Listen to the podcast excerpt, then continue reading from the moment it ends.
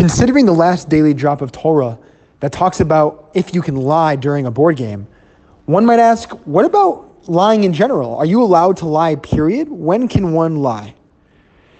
In the oral Torah, there's a little section about this. There's a tractate or section called Bava Metzia. And in 23b, it says a person can change the facts, or essentially maybe lie, on three things. And actually, the fourth one is a debate.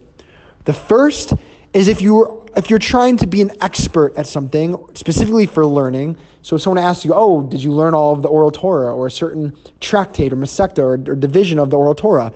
But you say, "You know what? Not so much. You're trying to be humble." In that case, for sake of humility, it's okay.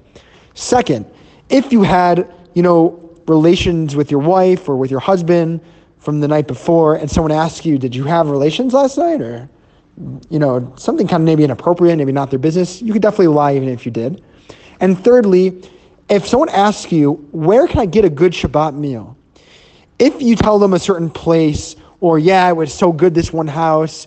So the reason what's wrong with that is that at that point, this this host will get 20 people at their door every week, or people will start to contact them all the time to go for Shabbat.